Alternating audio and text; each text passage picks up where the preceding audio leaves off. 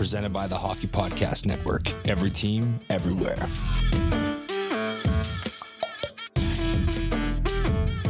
Hello, hello, hello, Oilers fans, and welcome back to another episode of the Oil Country Podcast, presented by the Hockey Podcast Network. Every team, everywhere. As always, I am your host, Jon. Joining me from the Canadian epicenter of the pandemic, currently, unfortunately, is my co-host Kyle. Kyle, how are you holding up, man? I'm fine. It's it's no different of a situation for me, I'm sure, than it is for you. Really, it uh, it's not like you see it every day, right? I actually, I mean, I know it's kind of terrible to say. I'm, I'm enjoying this time off work. I've been walking around my uh, my area every day since I moved here just last summer. I didn't really get a a chance to. I was too busy at work, so now I'm kind of exploring my area and knowing more about it. So I, am kind of enjoying my time off, man. But uh, it's interesting yeah. because you've you've kind of got to be careful about that because you don't want to be like too positive. Like there's a lot of doom and gloom. That's what I mean. Obviously, it's a horrible like situation, but yeah, yeah, yeah. yeah. but yeah, depending on your like the lifestyle and where you're at, you know, situationally, it could be, you know, some more time on your hands for sure, right? And that can be positive, and some people are kind of struggling with that. But good to hear that you're uh, that you're doing well over there. Um, also on today's show, we are excited to have Sean Patrick Ryan, aka SPR on Twitter, aka the Oil Knight, and he obviously runs his blog, theoilknight.ca. I'm sure most of our listeners are, are at least somewhat familiar with that. Um, Sean has a pretty big passion for amateur scouting and has recently joined the podcast game slash been doing it for a little while on his own um, on his own website and platform there as well. But he has joined OHL Unfiltered, which is a part of the OHL network. Sean, thank you very much for joining us today. And uh, how are you doing? I'm doing great. Thanks for having me, boys. Yeah, our pleasure. Absolutely. Are you? Uh, you're obviously staying safe, and you're you're in Southern Ontario. Is that correct? Yeah, I'm right in London here. So um, yeah, I, I, I kind of have to agree with Kyle. I'm kind of enjoying this, not to to be rub it in or anything, but I, I kind of I kind of work from home even before this, so now I don't have to drive my wife to work. She's working from home, and don't have to take my kid to school anymore. He's at home, so I'm saving money that way at least. So I, I can't complain. Saving money and probably getting to spend a little bit time, more time with family than you know most people normally do. So that's another you know little silver lining in this whole thing for sure. Exactly. Um, we are going to on this episode definitely get into kind of your scouting approach. I know you just dropped your top 31 ranking on your website. We are also going to talk about this draft specifically, like I alluded to with that ranking, kind of what, what you look at when you're scouting. And obviously you are a Oilers fan as well. So we're going to get into the, the NHL situation as well as the Oilers kind of at the tail end of this episode. for anyone that's not familiar or maybe hasn't checked out your blog yet, we did want to kind of just take a couple minutes and and get to know you a little bit better. So, first off, we're kind of curious what got you into amateur scouting. What was it? What was so interesting in that department that really got you into blogging and and researching in that in that area? Well, I've always been kind of fascinated with the the player personnel part of the game. When I was a kid, uh, I grew up in I grew up in Lucan, which is just outside of London. That was home of Hockey Town or Hockeyville. There, like, was it last year or two years ago? I guess now. Okay. And uh, my dad was the general manager for the team for for a couple years, and really kind of got to see him. Uh, he would take us as kids and take us to neighboring towns, and oh yeah, I'm kind of keep an eye on this kid here and checking out somebody. Hopefully, to recruit this kid there. And I don't know. I guess that's probably where it, it first started, and then. Um, you know, just as I, I grew older, I, I, I, didn't play a lot of hockey myself. I didn't even learn how to skate till I was like nine years old.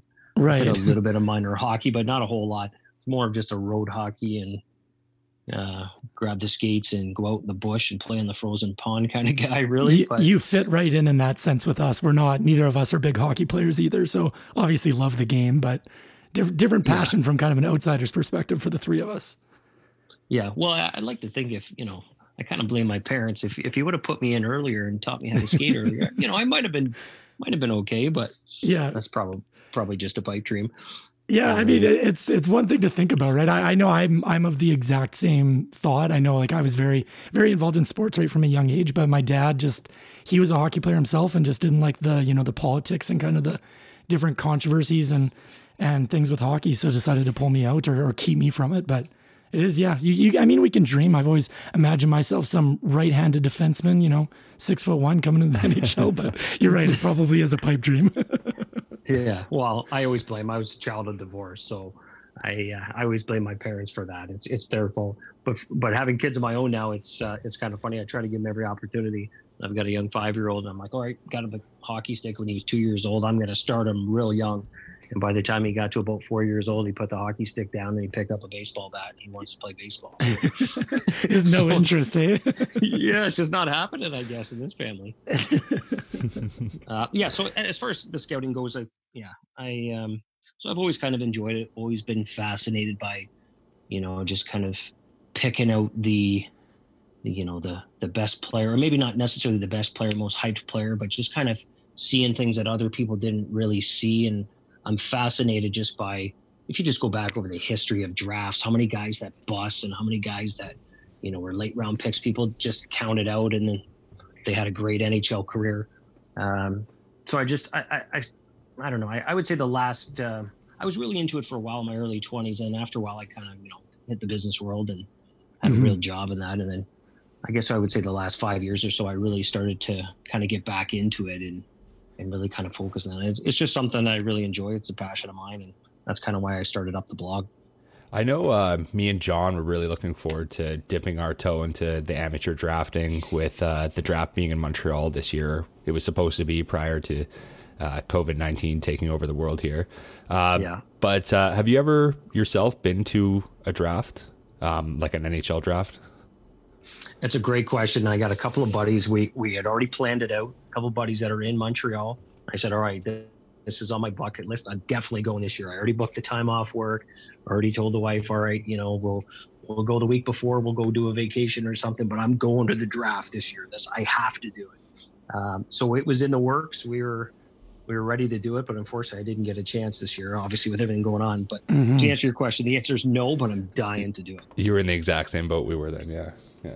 yeah. I've heard it's an interesting experience, and I'm not not that Kyle and I are you know amateur drafting is something I, I think is very difficult to do. So you and the and the likes of everybody else that's really into that, I give full credit because I, I find it more of a it's a daunting thing to kind of think about dipping your toe in. But as far as the mm-hmm. draft, I, I really kind of connected with what you said earlier about looking back on drafts and you're you know you're looking at all these steals that they had in like later rounds and just how these teams are formed through the draft i find that really interesting.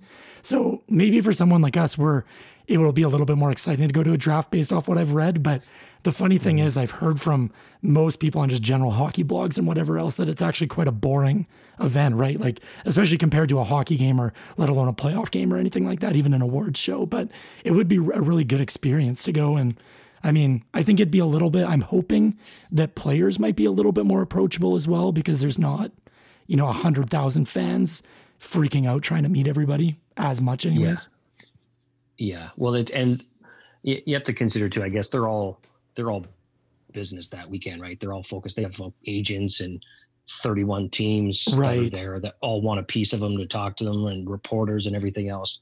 Uh, for me, I was certainly trying to play the media pass angle so I could actually get down on the floor and, you know, shake some, shake some hands with some, uh, some get some people, quotes right? or but, something. Yeah. Yeah, for sure. As a fan, yeah, I could see how it'd be boring. You just kind of sit there and just wait for announce the pick, right? Unless you're live blogging or something. Yeah. Might be fun, but I don't I don't yeah. think we're quite big enough. It'd be nice to have like a podcast booth or something there, but I don't I don't think we're we're quite on that level, unfortunately. well, you never know. Maybe one day.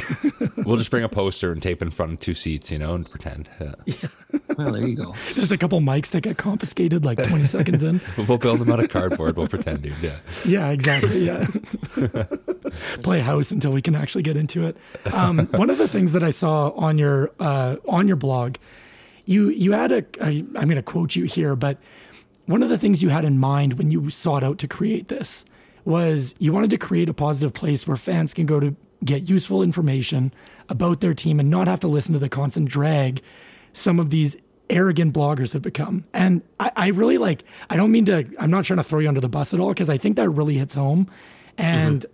I, I think it's one of those things where when Kyle and I were talking about you know, potentially starting a podcast, one of the things that really bothered us about the legosphere or whatever you want to call it mm-hmm. is just the constant negativity. And I know as a fan base, we've been we've been through a ton, and as far as the you know the last decade of darkness and and before that i mean pretty much since 06 and to 2015 it was an extremely rough run and we've had some rough moments even since then.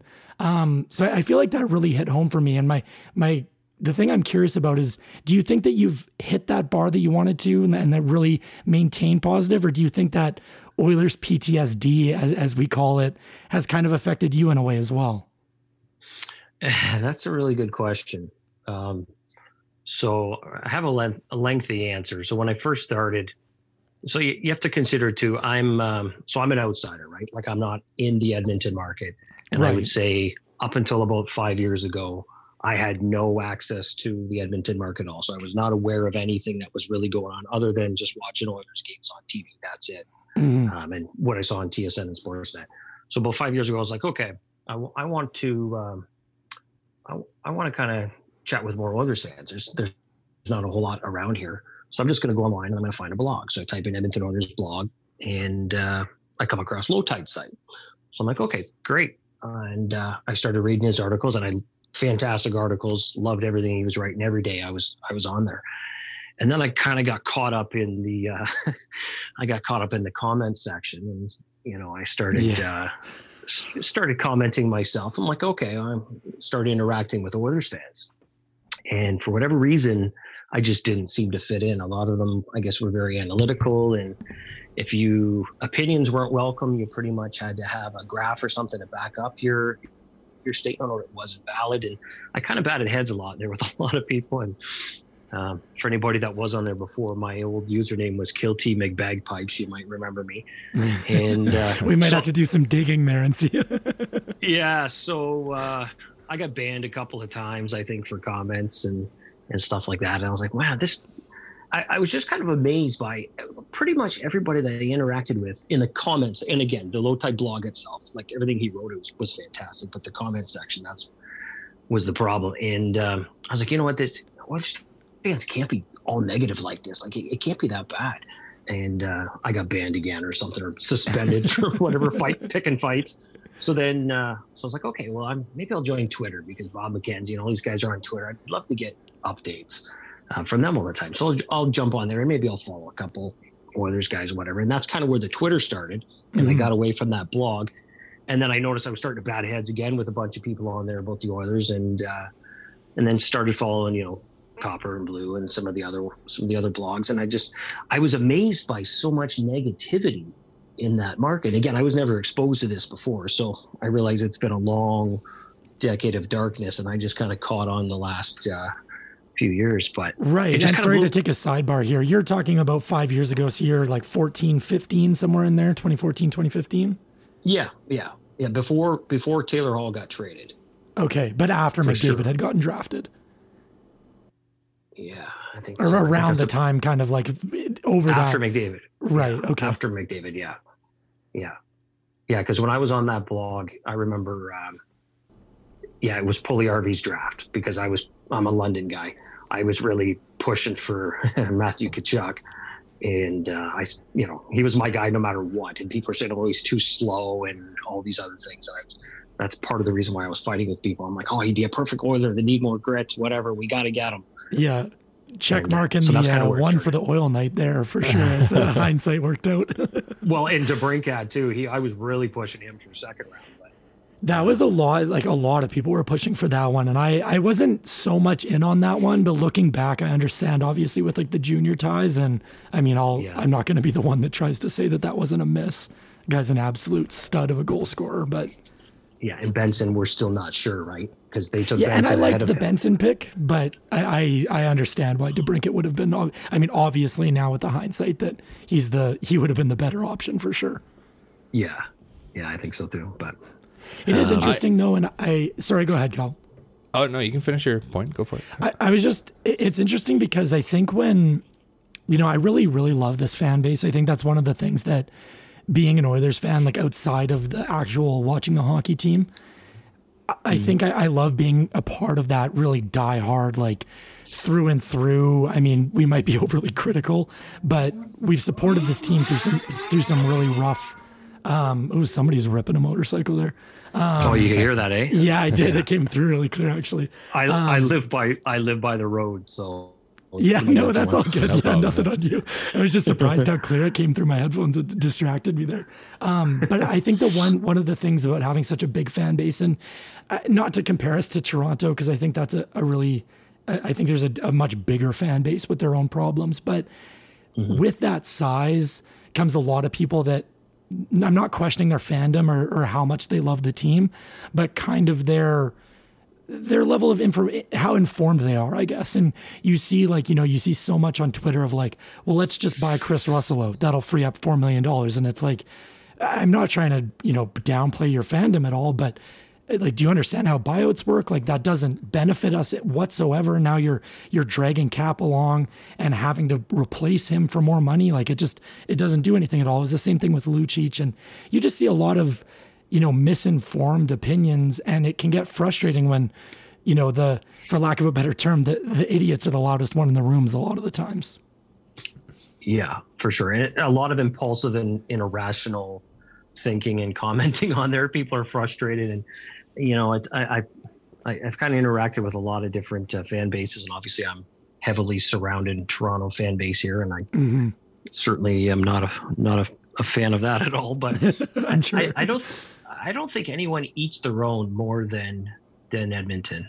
I mean, it's it's just amazing how everybody gets thrown under the bus, and you know, Draisaitl can't drive his own line, and there was all kinds of some some of the mainstream writers there were trying to trade him there a few years ago. They've been trying mm-hmm. to run Nurse out of the out of town forever. Like nobody's ever good enough. Like they have to play perfect, and if they don't, even on game nights, if you follow in. I mean, I gotta admit, sometimes I get, I've had a few pops and something. Sometimes I'll throw a few guys under the bus, but it's not like, you know, trade them, trade the bomb, get them. Yeah, exactly. Just, We've been critical yeah. at Nurse at times too, but I think it's one of the things. That, oh, I think it was Eric Friesen we had on actually, and he was talking about Nurse being really, really close with McDavid, like person personality wise. So it was, yeah. or not personality wise, but they're close friends, and yeah. brought up that aspect of it. And it was it kind of opened our eyes a little bit to it. I feel like, anyways, it was a really good point, and I think that's something that yeah, it, we're a very reactionary fan base as well as you know, kind of what have you done for me lately? Like Draisaitl has three or four bad games, or look at the high and low of Zack Kassian this year, for instance. Like that's a prime example of, you know, and, and Kyle and I have probably been guilty of it too, but him having the start of a career year and then having some rough suspensions mixed in with some really rough Battle of Albertas that I don't think most Oilers fans had any problems with. But then you add in the kick and the lack of production, and there's some people that are pretty choked about that contract. And I'm not saying it's a great one, but he almost went from like a fan favorite to almost a little bit of the whipping boy in some people's eyes, not as a whole, but in some people's eyes. I mean, it's people being promised, sorry, promised, uh, you know, success and excellence for years and years now, and then not being shown that on ice. And then when it does get shown, right, they just want it to continue. And as soon as that turns around, I, I, I can see why people react so strongly to it. It's not the right thing to do, right? But I, I do get why people snap like that. It makes sense why that culture is there a little bit. Well, and it feels like for Edmonton, just and this is just perception from again from abroad, but it's it really kind of feels like um, the bar was set extremely high from the 80s and there's a lot of fans that are still still remember them vividly and, and what a great franchise Edmonton was at one point and how good they were and City of Champions and just that excellence. And they still expect that from from this organization now. And unless you reach that bar again, it's never going to be good enough, right? And I, I kind of get that sense, especially with a lot of the older writers in that. It's just it's it doesn't matter to them. It's, you're not you're never going to be Gretzky. You're never going to be Messier.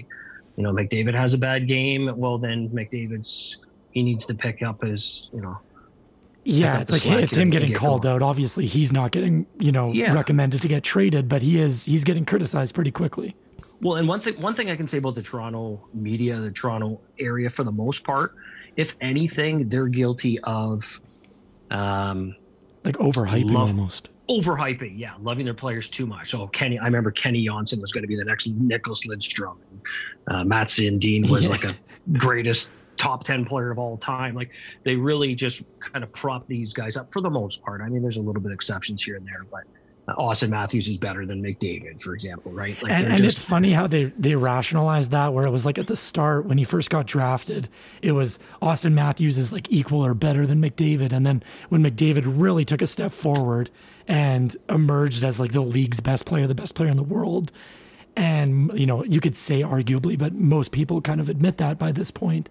We definitely do but and then it was all of a sudden oh Draisaitl and then Draisaitl has two back-to-back career years and they're still kind of fighting with that one and it's like Auston Matthews is a great player. It's the same thing as Jack Eichel and that's one of my pet peeves when when generational gets thrown out way too often. And it's oh, like you can sure. be a superstar and an elite player, and there's nothing wrong with that. But stop calling every player that hits 100 points or 50 goals generational. Like it's it's just not what they are.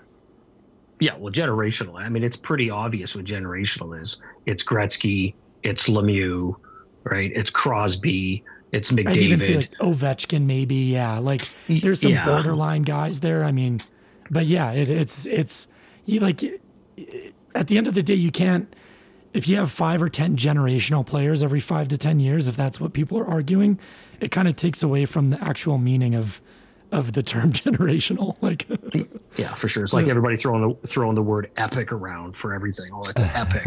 exactly. Well, it's, it it's, not that epic if you're tossing it around like candy, right? yeah. yeah.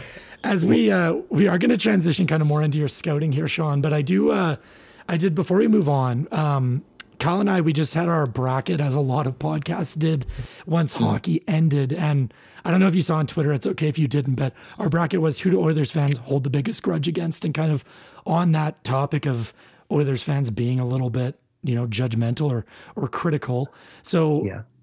not against anybody's surprise here. Like nobody should be surprised whatsoever. But Can I guess? Sure. Oh, feel free. So what, what was the question? Who's so who do Oilers fans hold the biggest grudge against? And there were players. So the half of the bracket was players, a quarter yeah. was management and coaching, and a quarter was media members. Well, I think it'd probably be all of the above. But uh, yeah, I mean, all I would say is don't overthink it. yeah, well, they, they hate management, right? For the most part, and they hate uh, hate the media too. And then media fared a lot better. If I can, I sorry, I'm not trying to give more away than I should, but you were right on the management train. I'll, I'll narrow that down. Well, yeah, obviously Chiarelli and that that was a big mistake, right? Yeah, he was definitely the one that made it, and then it was pretty much on the other side. It was all Ducks that moved forward. It was like the final four on the players were what was it? Cal Pronger, Kesler, Perry, Tkachuk.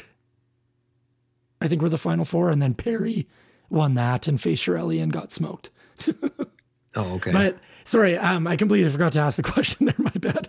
Got completely sidetracked. Um, is is there anyone else uh, besides Chiarelli that you hold a random grudge against for whether short term or long term, or does he kind of take the cake for you as well? So here's the thing, and I'm gonna full disclosure. I was a big Chiarelli guy when he got hired. I'm not gonna lie. Um, so that we can kind of tie this back into when I came on Twitter. I started, uh, I was kind of sick of the negativity, and there was a lot of anti Chiarelli people right from the beginning. So I decided that I'm going to um, draw a line and I'm going to create an allegiance and, and I'm going to support Chiarelli and I'm going to fight all the people that were anti Chiarelli. So I think for like the, the first year I was on Twitter, I was just like, just going, just blasting anybody that was just negative and, anti Chiarelli screw this team and he doesn't know what he's doing and you know um, so I I mean he he he he he built a Stanley Cup winner championship team. You can argue who drafted it and who built it in Boston, but he had a Stanley Cup ring. Um, he had a great resume as far as win loss record. So for me, he he had credibility and he deserved, and he was taking over a tire fire. So I certainly wanted to give him a few years at least to see what he could do, get a get a few years under his belt. So I definitely supported him for a while, and I was pretty I was pretty vocal about it. Um, so I wouldn't say that. Uh, and then even I guess even after that, like even the Taylor Hall trade, for example, I understood why he did it, and I mean I understood why he signed Lucic and he had to overpay. Um, I, I, I didn't like the trade necessarily, but I, I understood it and then they drafted Puljujarvi at the same time as they signed Lucic, and they were trying to replace that offense. it, it kind of made sense philosophically. He just didn't get enough value and get quite the right players and whatever. But I kind of saw what he was doing, and and I still give him credit to this to this day for he at least fixed the left torium, and we got all kinds of great young right shot defensemen, and all, actually all kinds of young defensemen coming up in general. I, I think he did a good job there. Um, he did set the team back, and he just went completely off the rails down the down the stretch there. You know, trading for Brandon Manning and things like that. Um, but I don't really. I mean, all else considered, looking at the situation he came into, um, you know, sure he wasn't perfect. He made lots of mistakes, but you know, lots of GMs do. I, I don't really hold a grudge against him. I wish it would have worked out better, and I wish maybe I wasn't so pro Chiarelli right from the beginning. But uh, yeah, I'm not. I'm still don't really hold much of a grudge against him. You know, it's it's interesting because I don't disagree with a single thing you said. And I was in a very similar boat, but instead of Twitter, it was on Reddit. Kyle and I were both big Redditors and, and still are at times, kind of off and on. And I feel the exact same way where I really had faith with Chiarelli and he, he was a proven winner, like you said. I was right up, like even with the Eberle Strome trade, I was fine with that. It was right up until after the sorry, we made the playoffs 16 17. And then so the 17 18 season, when that was a tire fire of a season, and he didn't put the train back on the tracks after that. That's when I kind of flipped. And then the reason I hold the grudge against him is the like you alluded to with the Manning trade. Um, there he made another god awful trade. Oh, the Strome for Spooner trade. That was another absolutely terrible yeah. trade. Um, that was when I really, really flipped on him, and that's where the, my the grudge I have now. Personally, you know, uh, speaking to the bracket, I as far as kind of not irrational but random grudges I hold, I'd still say Pronger, which I'm shocked he didn't go further. But um, sorry, there was one other thing I wanted to say about Chiarelli. Oh, you you touched on his drafting, and I think that was one of the things is you look back on his drafts, and that's probably the best Edmonton has drafted in a good five to ten years, and he did really stock our cupboard. So I'm not trying to be a Chiarelli apologist at this point either, but I, am with you, and I, I, think you made some good points. And Kyle, were you at, at the start at least? You were fairly pro Chiarelli as well, were you not? Of course I was. I mean, he had just come off winning a cup with Boston, right? I mean, as far as we knew out west, like his track record was fine. I remember on Reddit there was a couple people that were complaining about from Boston, right? His uh, his salary control when he would uh, sign contracts, but other than that, they didn't really hate on him too much. I know there was obviously the the Seguin trade that happened after he was gone, anyways, right? Uh, I think he was. I thought he was there with the was Seguin trade. To be okay. honest, yeah. because Oh yeah, he was right. Yeah, he traded yeah. Tyler and Taylor, right? Yeah. So yeah, um, yeah.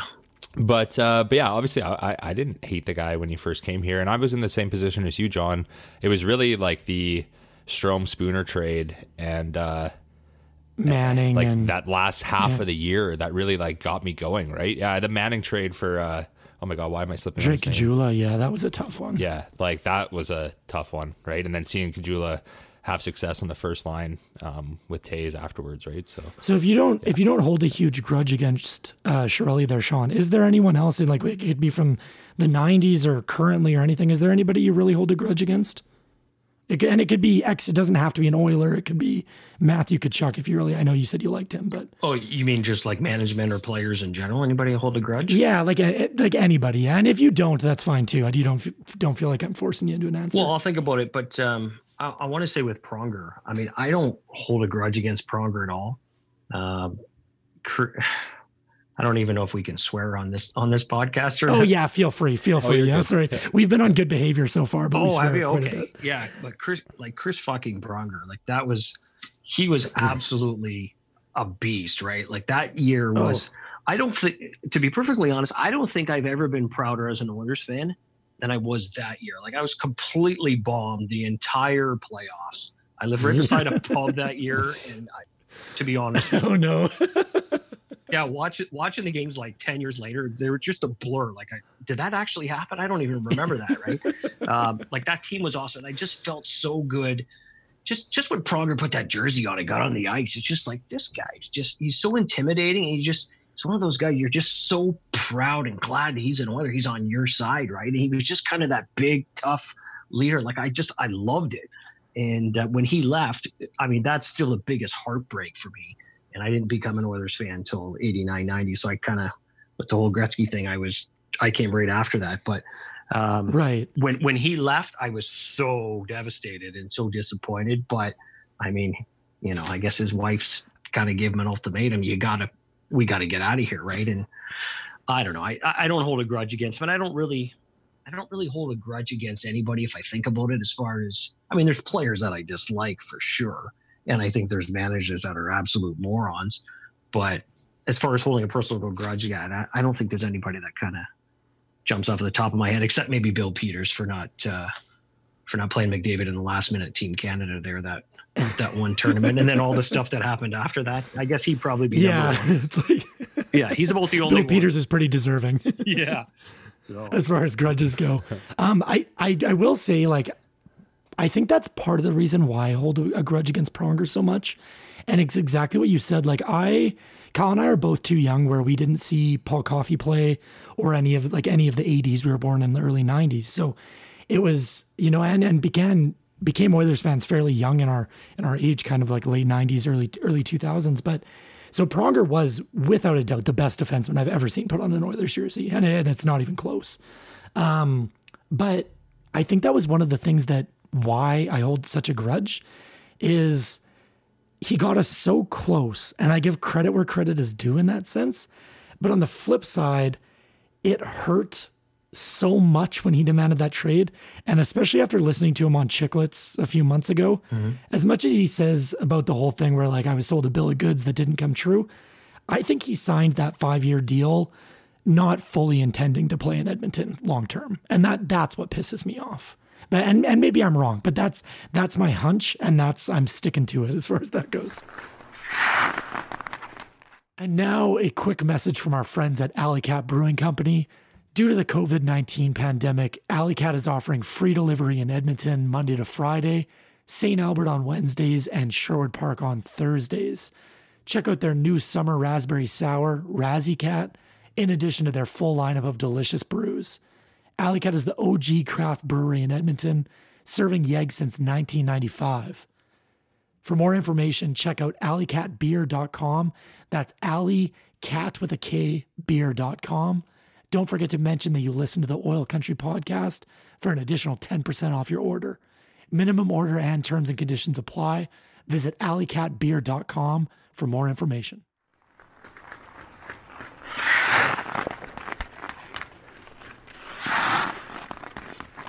Just in general, how how hard do you find it to be influenced or not influenced uh, by mainstream rankings when you do your junior rankings?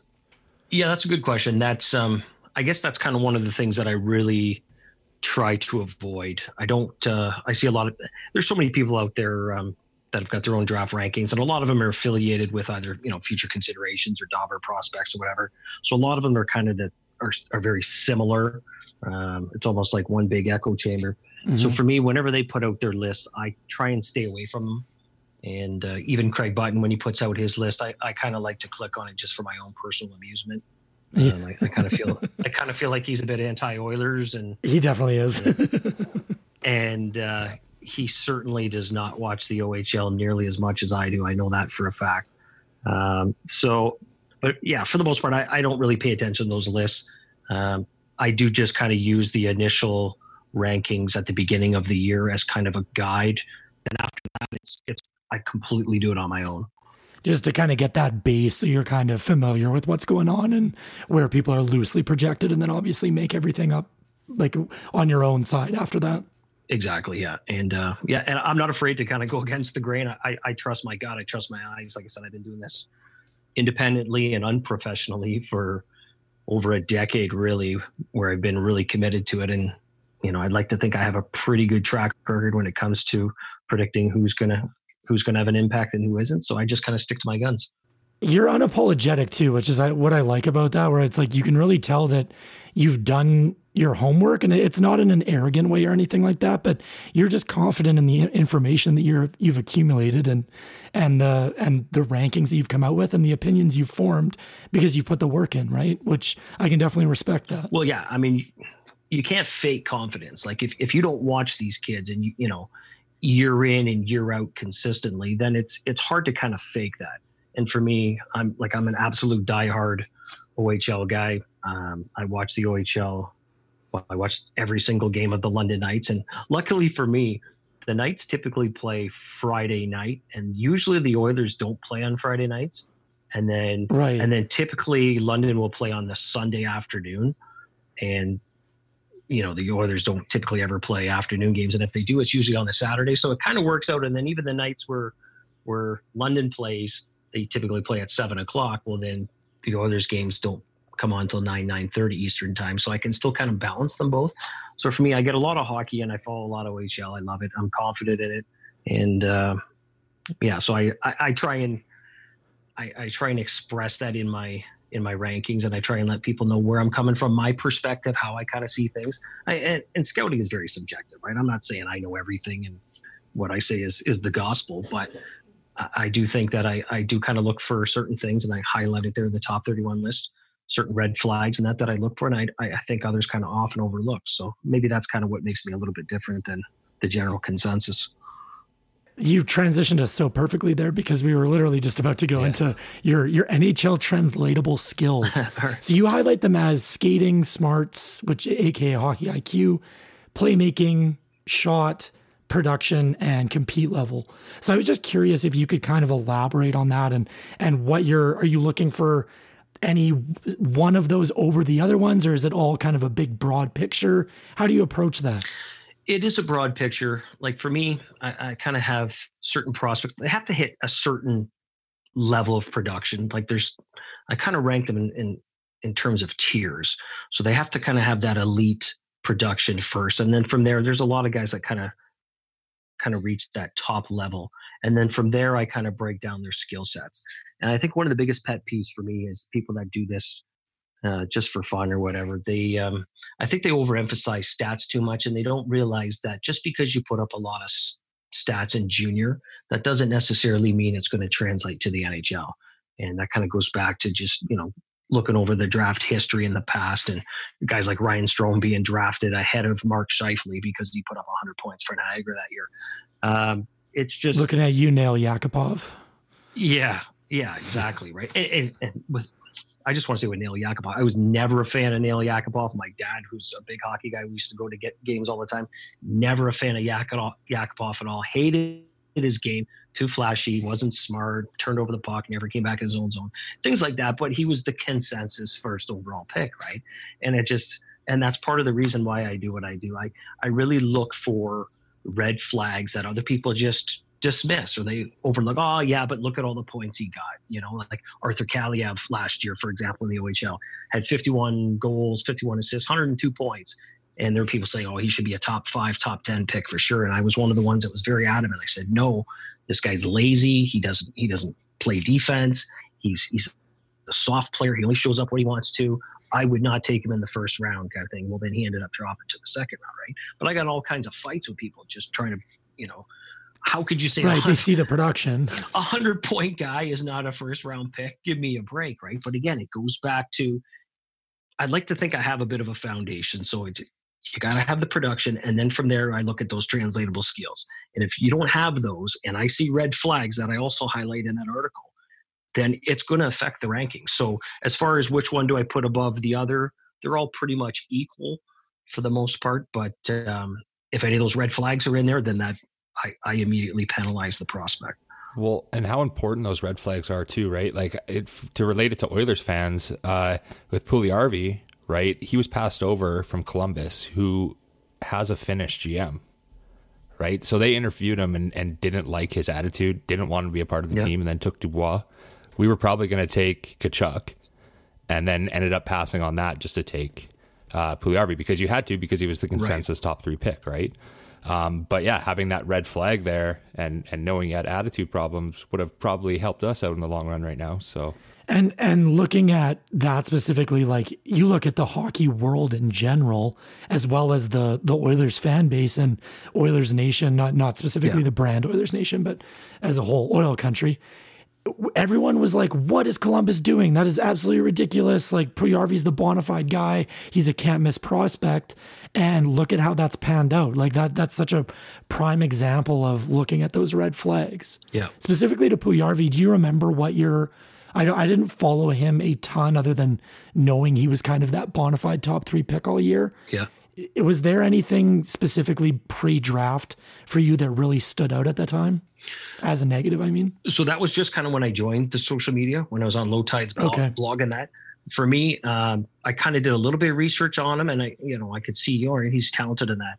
But just like you guys, it was the same thing. If if the Finnish GM's not going to take him, then something's up. I don't trust it. And I don't necessarily, I'm not convinced he's going to be. I always kind of look for busts, to be perfectly honest. Like when I go through and I look at everybody's list, I look at who has the highest bust potential. I'm not looking at all the rosy things about each prospect, and that's all I do. I just I just write every single prospect all the nice things about them. I'm looking for a few guys in particular every year who I think could be busts. And for Pulley Puljujarvi, I could definitely see the, there might have been something there, but I didn't know him enough um, as a prospect. All I knew was I was 100% locked in for Tkachuk. I didn't care who dropped, what happened. Well, except unless it was Laine, right? But um, Tkachuk was my guy. He was the perfect fit for the team. So even though Puljujarvi dropped, oh, that's nice. I know he's general consensus, but I'm not a consensus guy. I don't care. Get the guy that be a perfect fit with McDavid. Get Tkachuk. So that's kind of what my my mentality was at that time. I think we can all agree that we're probably not huge fans of Tkachuk currently, but going back to that that draft, yeah. it is interesting when I look at your NHL translatable skills, and I know you brought up the concern that people had at the time about skating, mm-hmm. but I always like the prospects where you can really tell that he he had the tools of the minus the maybe the skating concern at the time, but he was such a savvy high compete, get under your skin type player. And I mean, look look at his look, look at I mean who he's his dad is what I'm trying to say and stumbling over my words here. Yeah. But you, you look at that and I, I as much as it pains me to say it and I don't like Tkachuk because he's a flame, mm-hmm. but I think that is kind of a special trait where he's got that almost fourth line grinder physical player mentality, but he's got the skill of a top six winger. Yeah, and what people forget, and, and this was part of the reason I was fighting with people back then. A lot of people watched the, the run to the Memorial Cup, right? And, and they ended up winning it all. And they didn't like his skating, but he played with a sprained ankle the entire Memorial mm. Cup. And having watched him throughout the whole year in London, uh, you could see his skating was good. Like he could definitely skate. He wasn't he wasn't a burner, but he wasn't slow by any means. But he was playing on a sprained ankle the entire Memorial Cup, right? So people that hadn't watched London all year, they just turn on the tube and they watch him. Oh, he doesn't look like he's that much of a skater, right? And that was kind of one of the knocks. Yeah. And I kept telling everybody that would listen, no, I'm telling you, he's hurt. Like he's not. And he still fought through it. And he had, yeah, the compete level competitiveness, that's off the charts, work ethic, all that. But I, I agree. I, I, I don't like his, I don't like his antics now I wish he would just tone it down and just play because he can be a, a, heck of a hockey player. But I guess he's just kind of assumed that pest role. He thinks it works for him. And, uh, but after getting the shit kicked out of him, and I think, and, and his teammates kind of, you know, embarrassed by him and having, you know, talking to him about it, I think I would expect moving forward, he's probably going to be a little less under your skin than than normal. I think he might slowly kind of transform a little bit more his his game. Just not be such a. He's still going to be a shit disturber, but he's going to mature a little bit. Is probably is a fair expectation. Yeah, I think. Yeah, yeah, I think so. It's just so frustrating that he's such a good player. Like if he was like a Zac Rinaldo, right? It would be so easy, like to just be getting rid of him. But he's just like you, you, you want to love him, but you just hate him too. Yeah. Yeah. He's one of the, I mean, classic pest. Love him if he's on your team, hate him if he's not, exactly. especially if he's in your division. I mean, Kesler was a guy, if I was, God forbid, I was a Canucks fan, mm-hmm. I probably would have been a big Kesler fan growing up, right? So, you as someone that is more in the know as far as amateur scouting and you put a lot of work into that, mm-hmm. what is your feeling when fan bases are really, really upset about picks in the first round. And especially when you know the vast majority of those fans are either one, just repeating the echo chamber, or even if they have formed opinion and, you know, an independent opinion on it, mm-hmm. it's probably coming from a highlight video or two, maybe a blog they read or something like that. And they're not really genuinely scouting their player. And I, I think a, Bro- a Broberg kind of comes to mind there, right? Yeah. How do you do you think that's fair from the fan base, or does that frustrate you? Uh, maybe frustrates me a little bit, but I, I, again, scouting is so subjective, and I and I try not to come across as I'm the one that knows everything and I'm right, you're wrong. I really try and stay away from that.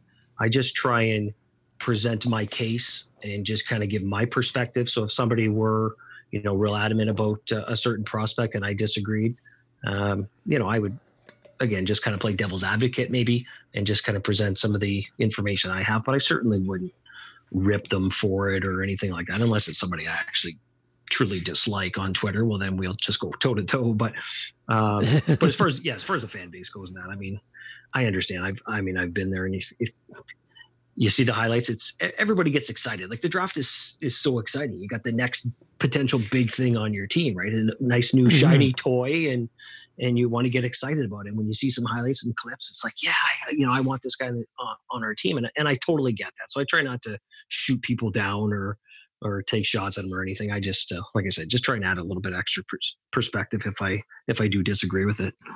Try and be respectful about it at the end of the day, which which is a good thing for sure. I mean, I think our our world in in the world of social media, I think we need more of that. So that is good to hear. I guess just jumping back into the draft and and just a question that's kind of debated out there. What's your take on the best player available versus position of need when you draft? Again, with Broberg being kind of an example of that.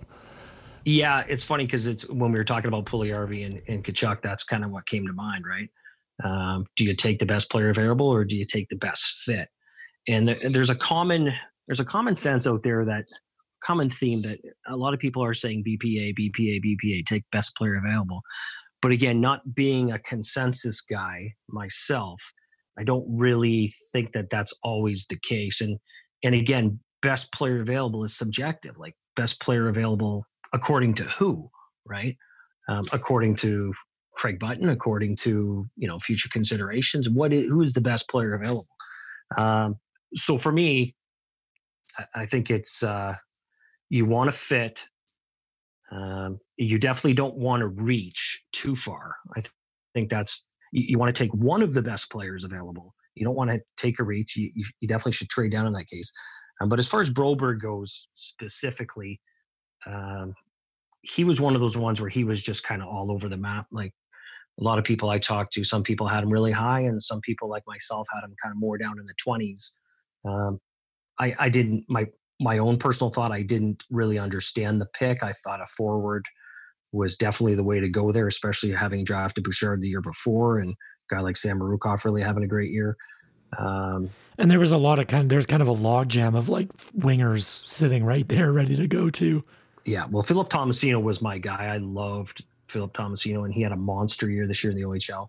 He didn't end up going until in the twenties, but um, I would have took Cole Caulf- Cole Caulfield for sure at that point. I thought he's kind of like that DeBrincat mm-hmm. type where he would have been a good fit. And Oilers need guys that can shoot the puck, right? He can definitely rip it he fit, he fits that need without a doubt. I know that's he went to Montreal. Is that correct? Yes. Yeah, he's in Montreal. Yeah. Yeah. Yeah. He's he's a guy that I, I always find it more interesting to watch the like really really undersized player. Like you know we mentioned DeBrincat. I think was that that might have been off air. I can't remember, but we mentioned DeBrincat, and obviously Oilers have Yamamoto, who's you know immediately turned into a fan favorite since like January first. Yeah. Um. So I always, I always find that kind of it feels like an against all odds story when it comes to those really undersized guys. Mm-hmm. Yeah, when there's there's a few more this year too. Yeah. So as we get into specifically with the 2020 NHL draft coming up, um, we kind of wanted to provide a little bit of insight, and obviously we're gonna we're gonna send out your top 31 ranking, but that isn't necessarily a mock draft. You make that very clear in your kind of header on that as well. So we wanted to provide a little bit of insight, or, or your insight from you, anyways, heading into this draft, and we have to make a few assumptions to do that, but let's assume Edmonton drafts somewhere in that 22 to 31 range mm-hmm. in the first round. Based off your rankings, who do you think is a potential kind of fall and steal that you would be absolutely over the moon stoked if the Oilers were able to draft? Well, two guys that I think it's very, very unlikely they're still there. Um, like let's say they end up drafting 20th, for example. It, I, I still think it's very unlikely, although we may get lucky and and still might be able to to nail one of them. And one of them's in in the WHL, Seth Jarvis.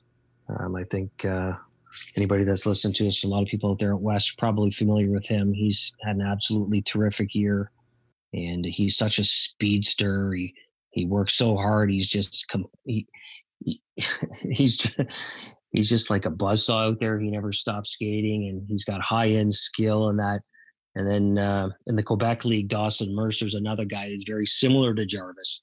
Um, he he played for Team Canada there for a few international uh, tournaments, and he he's got a he can kind of stick hail in the phone booth, and he never takes a shift off, and he plays a complete 200 foot game too. Brings a ton of speed. Those two guys are really almost almost kind of like Yamamoto, except even faster and and uh, well, I guess Yamamoto plays a pretty good 200 foot game now too. And I think about it, but yeah, he's adding it for sure. yeah, lots of speed, lots of skill. Those two guys, I expect them to be gone in the first 19 picks. But if one of those two guys were to slip, the, I think they would be home runs for the Oilers. And then, uh, but assuming those are gone, um, and there'll be a couple other guys that I, I, may end up putting on Twitter there at some point. But the uh, I think the guy that I would target, I think should be available. Let's just say at 20 is Jan Mysak, and he plays in the OHL. He came from the Czech Republic, um, and I guess in January, right after the World Juniors there last year, he came over to the OHL and just immediately stepped in and played like a boss. Like he's got a bit of Draisaitl in his game. He's got the power and acceleration, and he, uh, he he's a playmaker and a scorer. He can he can kind of do it all. He penalty kills. He plays power play. He's he comes back defensively, and he had 15 goals in 22 games there for for Hamilton, and he was the best player many nights. And he's one of the younger kids in this draft too. I think his his birthday's in June, and uh, he grew a couple inches. I think in six months or something. He's up to I think six six one now or something. He's still got room to grow physically. A lot of talent, great hockey sense, and a lot of upside there. So he he's kind of the guy that I'm I'm really hoping drops or still there at 20 because I think he would be a natural fit. You could he plays center in the wing, so you could put him at like third line center in a year from now, and and from there he can kind of work his way up the lineup and you know eventually hopefully be top line. If you don't mind, if I can, uh, you know, allude to your rankings a little bit. Yeah. That was Mysak that you have at number 10. Is that correct? Yeah, that's him at number 10. So that ranking I put out the top 31, just to be clear, anybody that's not not familiar with it, it's definitely not a map, a mock draft. It's it's literally right. a ranking of who I think the best players are or are going to be in the NHL uh, based on their skill sets and that. And I think Mysak is, is is a top 10 talent in this draft. And I think I'm I'm hoping he's going to be available uh, when the Edmonton drafts it's nice to talk to you and get these insight on these players because uh, usually as an Oilers fan, right, we would already be looking into these names and be knowing who most of these players are, right? But uh, but this year we've been lucky not having to look into the draft picks as of like November. Mm-hmm. Uh, so so I'm still like half out of the loop on a lot of these players that would be falling the uh, you know 20 to 30 range. So so it's nice hearing like your picks and who to look out for. And and that was one of the big reasons why I thought it was really important to try try and get you on there, Sean, too, because yeah, me me and Kyle aren't going to try and pretend that we're some draft experts. Like we, a lot of it is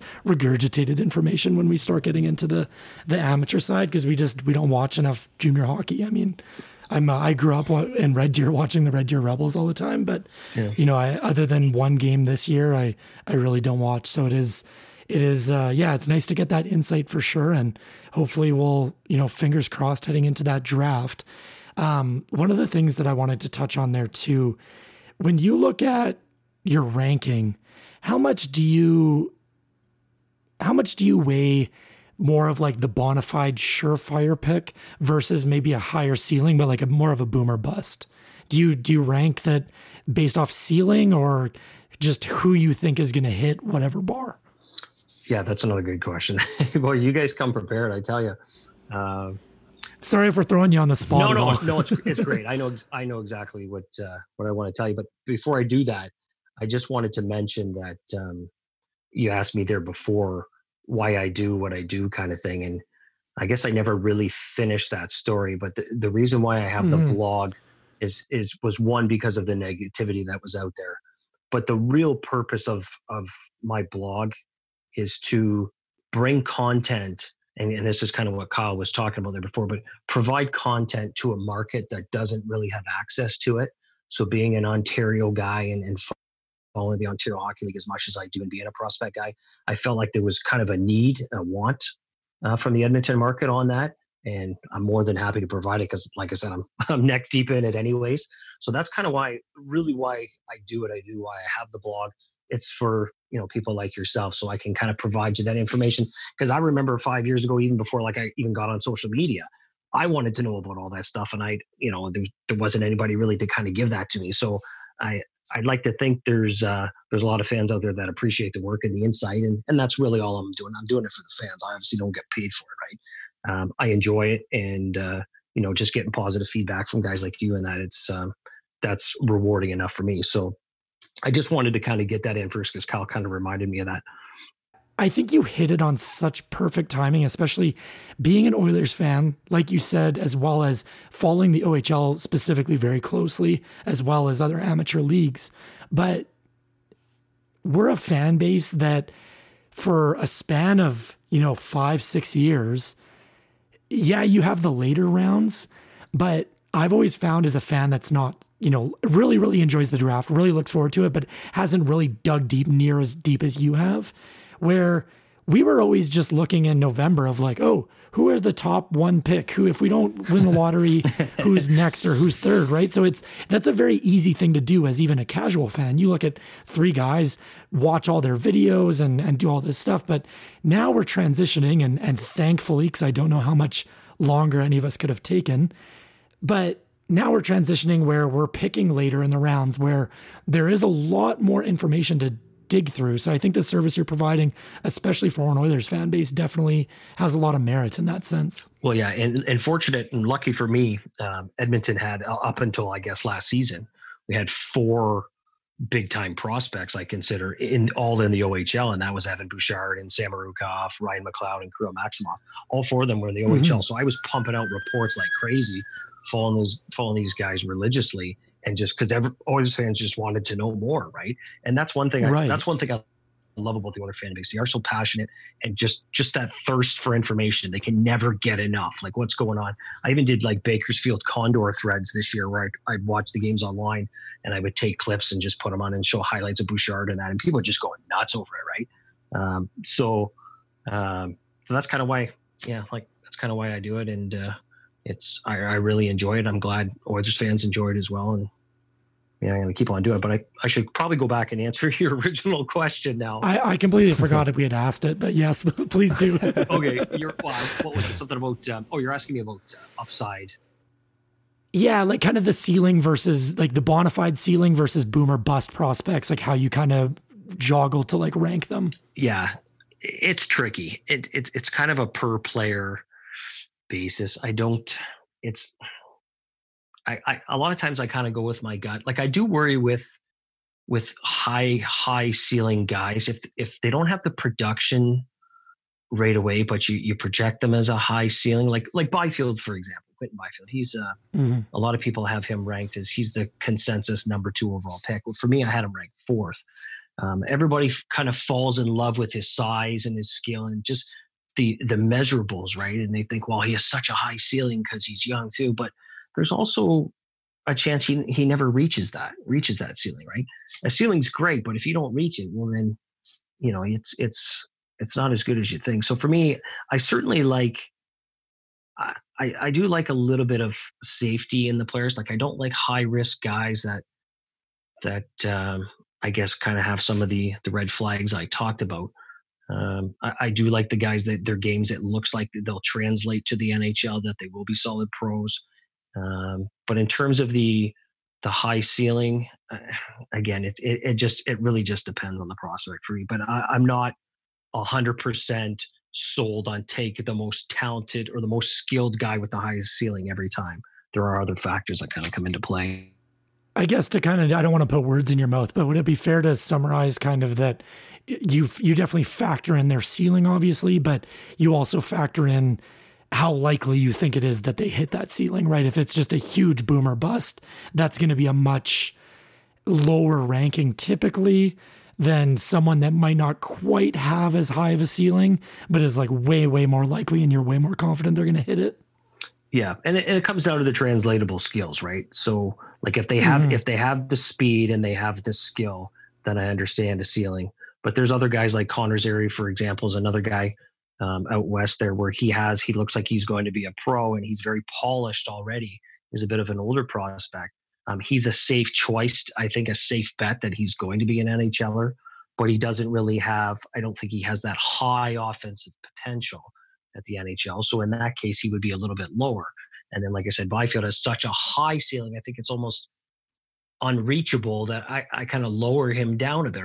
So it's, I, yeah, again, it's, I, I, try and find a happy median. I try and balance everything, all, all factors. I try and factor in everything, I guess, but it, there's no definitive answer, I guess.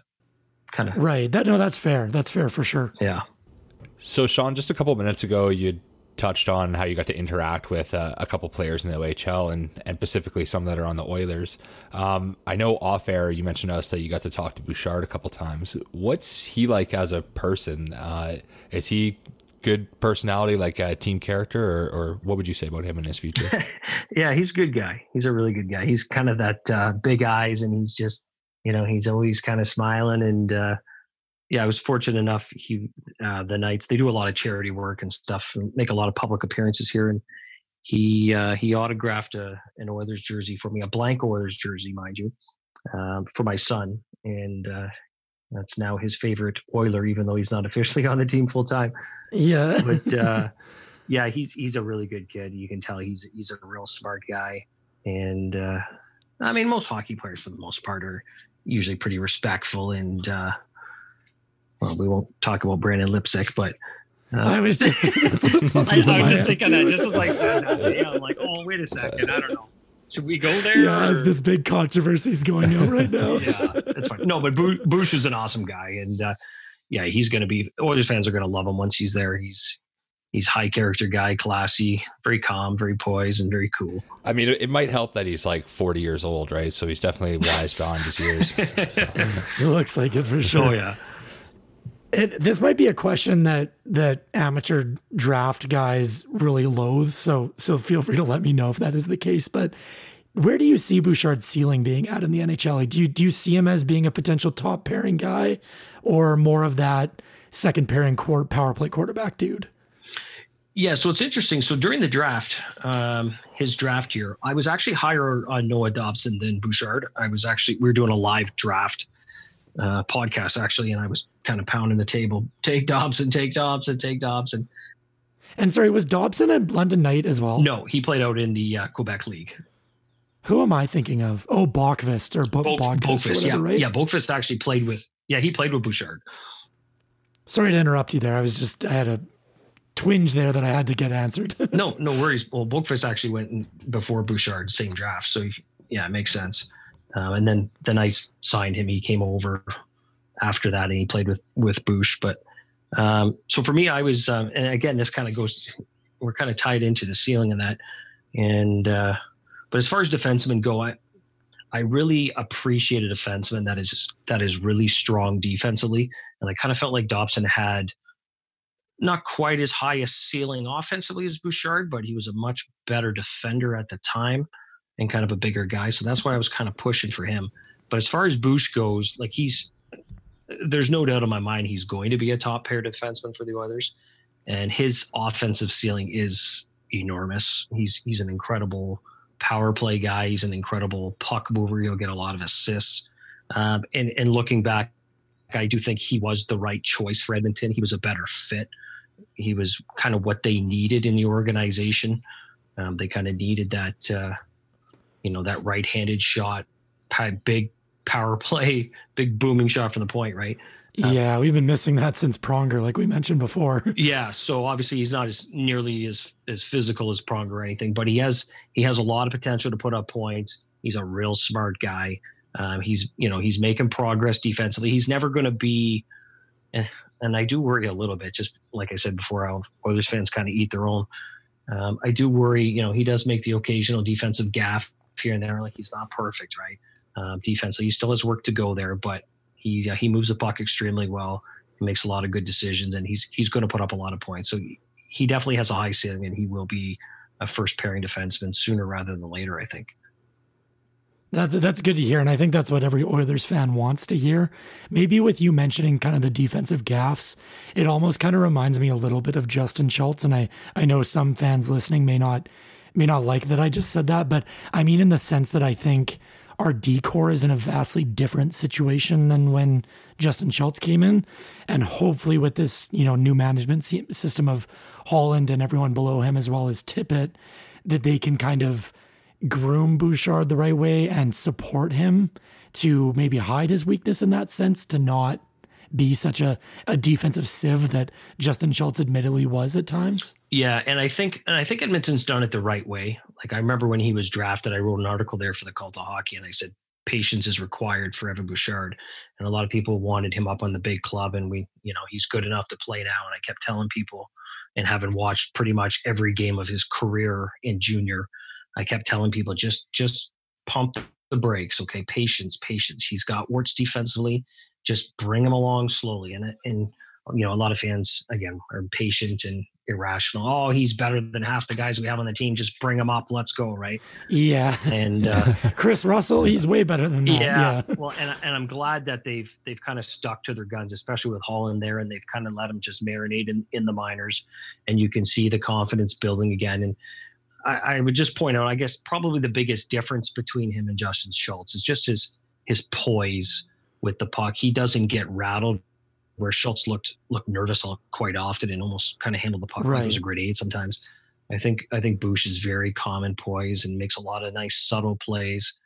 Um, I, I think more the defensive stuff. I think it's just the gaffes and stuff. I think he's just maybe a lack of physicality. He doesn't. He lets guys kind of get behind him sometimes, and he's not the most physical guy. But that that stuff can come uh, when he's when he's playing defense. He he he he makes good reads and he is a smart guy. I think that'll kind of that'll bode well, I guess, for his future and really the big difference between him and Schultz in my mind. Not to double dip on or on uh, Kyle's joke here, but uh, he is he kind of gets that poise from being that 40 year old NHL vet. So I think that might be an aspect of it that we're kind of overlooking. Maturity. He's mature. He's mature. Cool Hockey is the premier destination for an authentic hand stitch NHL jersey. I ordered the Oilers home jersey for Bear, and because it's hand stitched, let me tell you, this hand stitching is insane quality. My brother had the Flash jersey of Bear, and that's the reason I wanted to get it too because I thought it looked so good. And the quality over that one is insane. I'm so happy I went through Cool Hockey. Visit coolhockey.com slash THPN and use the promo code THPN for 30% off your order of regular, custom, or signature jerseys.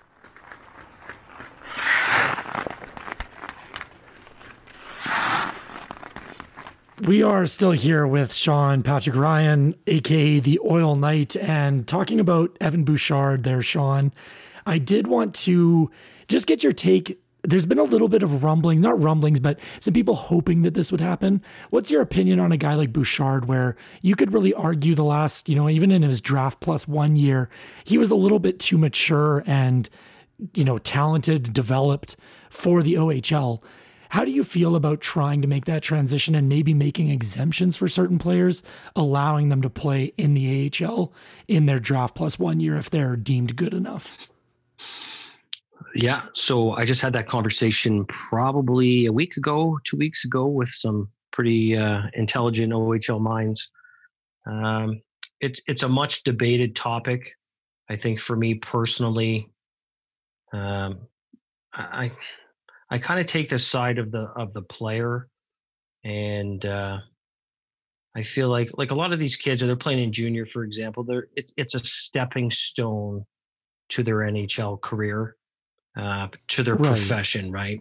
And I don't necessarily think that it's right for a certain league to kind of step in and say, you know what, you're not allowed to go. You have to stay here until we say you can go. Um, and, it, it's a little hypocritical too, in my mind. You look at, um, especially now, it seems like the last few years it's happening more.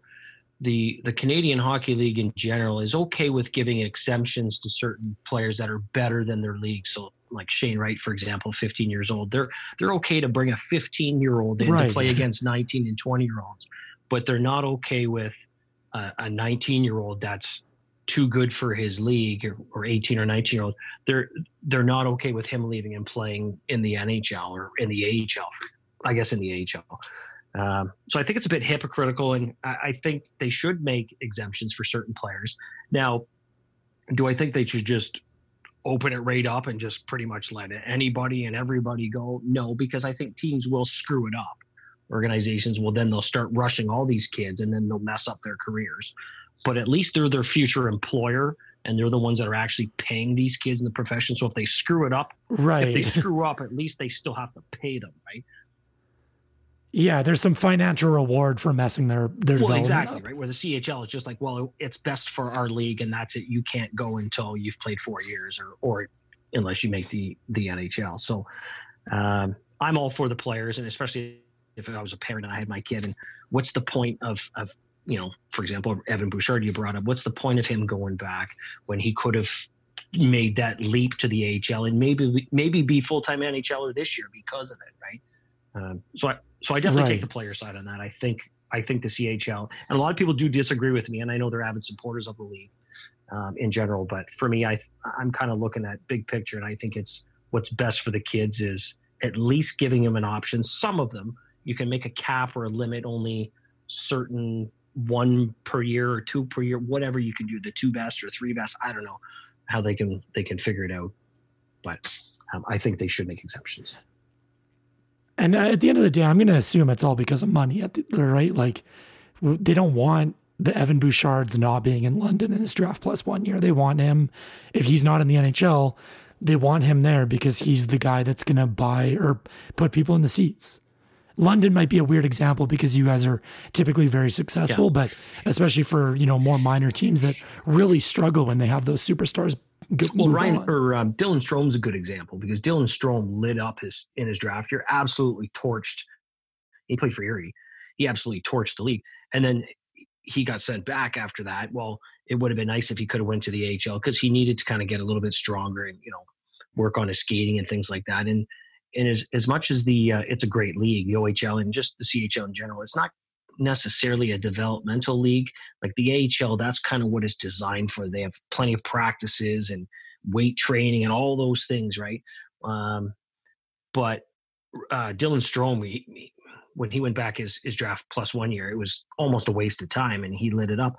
Well, then he actually had to go back again another year because he didn't make the Coyotes. They still couldn't send him to the AHL. He had to go back just because of his birthday. Because of his birthday, right? And it's complete wow. waste of time. Like, and it's I I feel like it set his career back, and uh, you know he developed bad habits and lazy. And, and even Raphael Lavoie is a good example for the Oilers.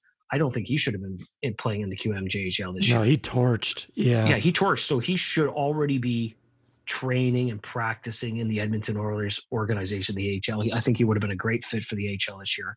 Um, but he got sent back, and now you kind of wonder about the motivation. Now, well, what's the point? Oh, I got sent back again, and I mean, I've already torched the league. What? How much more can I do and develop here? Like he should be in a developmental league in the AHL. So I, I wish they would ex- open it up at least to a few of them each year. The other aspect is too like when you look at junior players in their draft years and and years before that, they're still in high school and now likely like it's I mean going to a, a, high school in Red Deer that had a lot of Rebels players, not not ripping on those players whatsoever, but for a lot of them that know that they're going to move on to the NHL or the AHL or Europe or wherever, high school is a bit of a joke to them at the at the end of the day, like it is for a lot of people. Mm-hmm. But you go in your draft plus one year, it's not like those guys are like are, are they even allowed to work? I'm I'm not sure. I don't know if you guys know, but no. they're now not going into school. So that they're, if they're not allowed to work, mm-hmm. like yeah, they have time to work out. But it, not to say that I don't want to give like the old traditional view of like oh like these kids are going to get into trouble, but they're of legal drinking ages in most of these most of these provinces. Mm-hmm. They're older than a lot of their what would be peers because they're still in high school, and it, it's just a weird dynamic when you look at it that way, especially if you are ready for that next level. And and you bring up Raphael Lavoie, where I was reading the uh, um, Jonathan Willis and Lowetide had an interesting article that they dropped out today, more or less just ranking the prospects in the Oilers system, and they were talking debating Ryan McLeod, and they had kind of pointed out that obviously his production isn't really really elite level for his first year in the AHL, but he produced more than they thought he would. And you look at it. No, I know they're different players from Lavoie to McLeod, but it'll be interesting I like I'm more curious what player developed more in the last year, even without the production. Was it McLeod playing against grown men, maybe not getting quite the levels of production, or was it Lavoie playing against inferior players, absolutely just lighting it up and pretty much walking through games? I, I bet money it's McLeod. Oh, I would say that for sure too. And I watched, like I said, I watched a ton of Bakersfield Condors games too, and I think McLeod benefited much more than Lavoie did this year. I, I, don't think Lavoie made any strides in his game at all, to be perfectly honest. Mm-hmm. A lot of the issues I had with him in his draft year, I pretty much saw again on tape.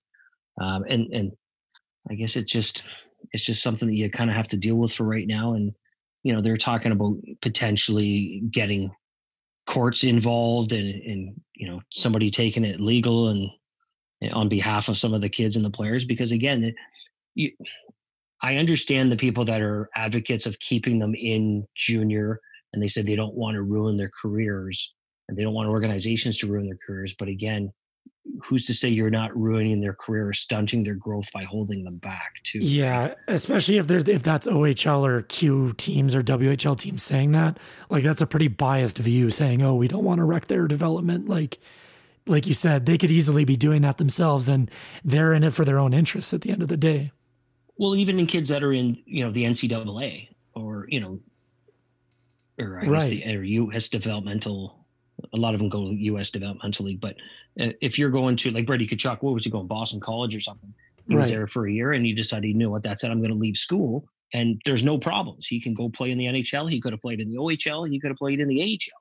There's no restriction. So it's really just the Canadian Hockey League that is that is blocking these kids from going to do whatever they want to do they have to stay there until they're told they can leave, right? And it's just, I, I don't know, it just it just seems uh, it just seems kind of hypocritical to me. Which is kind of funny too, because if you think there would be any league doing that, it would be the NCAA. Yeah, yeah. that's a good point. they, they're the ones that have the track record, that's for sure. Yeah, yeah. I mean, at least the one thing that makes me feel better about the CHL compared to the NCAA is they don't have teams that are making like hundreds of millions of dollars off these kids.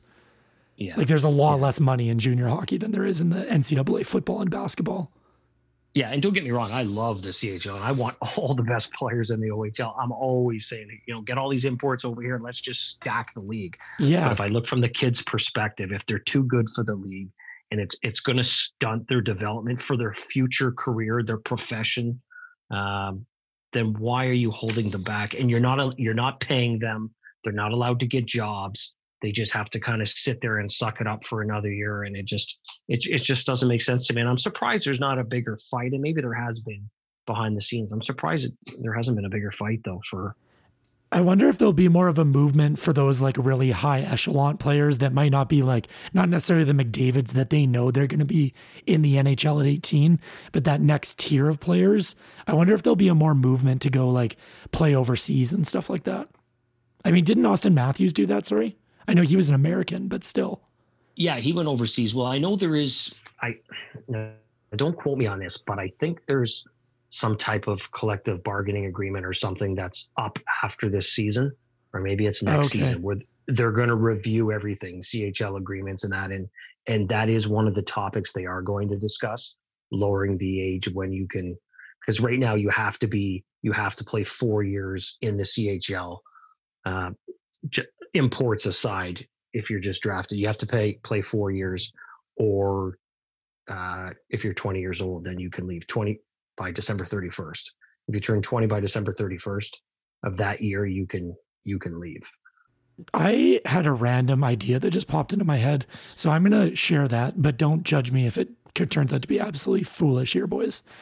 So the the one organization that is going to have the players development unbiasedly in their best interest is going to be the NHL organizations that draft them.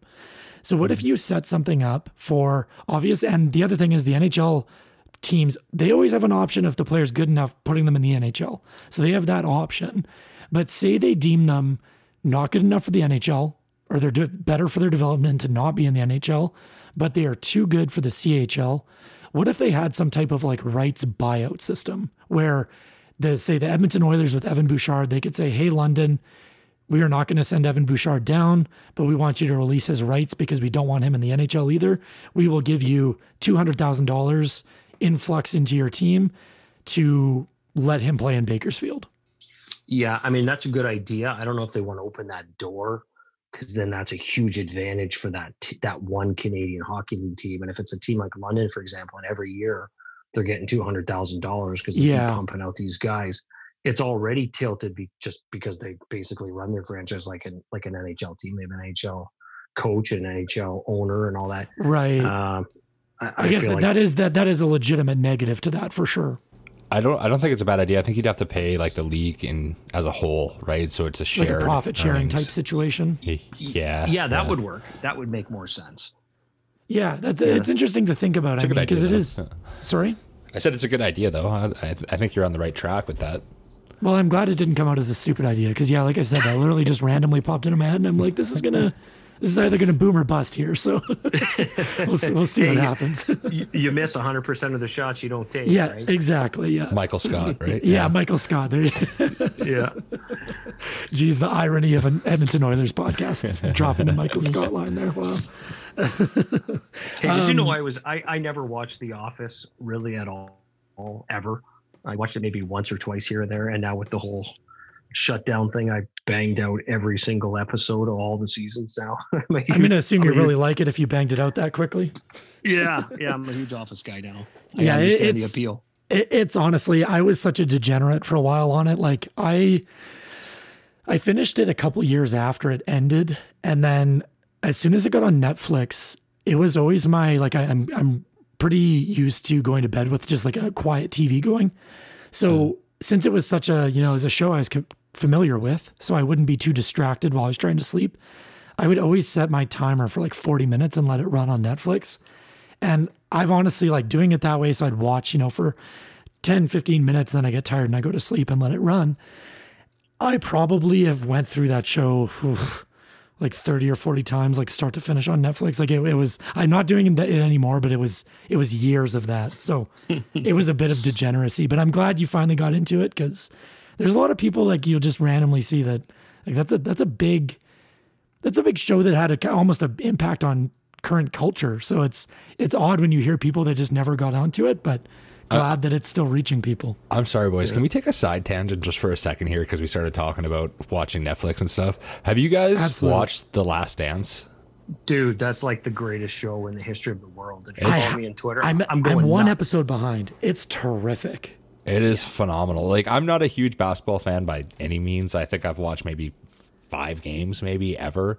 And it is incredible that documentary. Like watching the talent on that team and and what they're going through. Like not to spoil any of it, I'm sure everybody knows or the majority of people know about it. But uh, but yeah, like what a doc. I, I, I'm wishing that there was that for the Oilers years leading into Gretzky leaving. Right, like uh, it's uh it's really cool. But, yeah it would be so incredible if they did something like that, especially for the when you look at the younger generations. I mean, there's a lot of people in Edmonton Oilers fans that obviously know about the dynasty years, but I know one thing like my dad was showing showing me and telling me to watch and I I caught a couple of games it was interesting. Like Sportsnet is replaying a lot of the Stanley Cup games. So watching the like I think it was the 87 series against Philly, don't quote me on that. Sorry, that was just off the top of my head. But mm-hmm. watching random games for that and it's cool watching that and like full um, like full start to finish, like you were normally watching that on TV at the time. So I found that really interesting. I'd love it if they did a doc like that. You obviously have to have the film from that time, right? Like I can't believe some of the the camera work they have from back in the you know mid 90s like it's it's nuts some of the um like the shots there it, it looks like camera work from today it's it's crazy man yeah, it's it's a beautiful documentary yeah. and, and, the cra- the craziest thing that i heard with that's with that is uh I don't know if you're if you heard this, Cal, but when they they brought out the Air Jordans and uh, they signed Jordan for the uh, it was four year contract for his own clothing line for the shoes, and they said they 250 grand. yeah, they gave him 250 grand and they said, okay, well, we hope after the four years that we sell $3 million. Yeah. And they sold like 196 million or something like that in, in the, the, first, first year. 126 million in the first year. Yeah. yeah.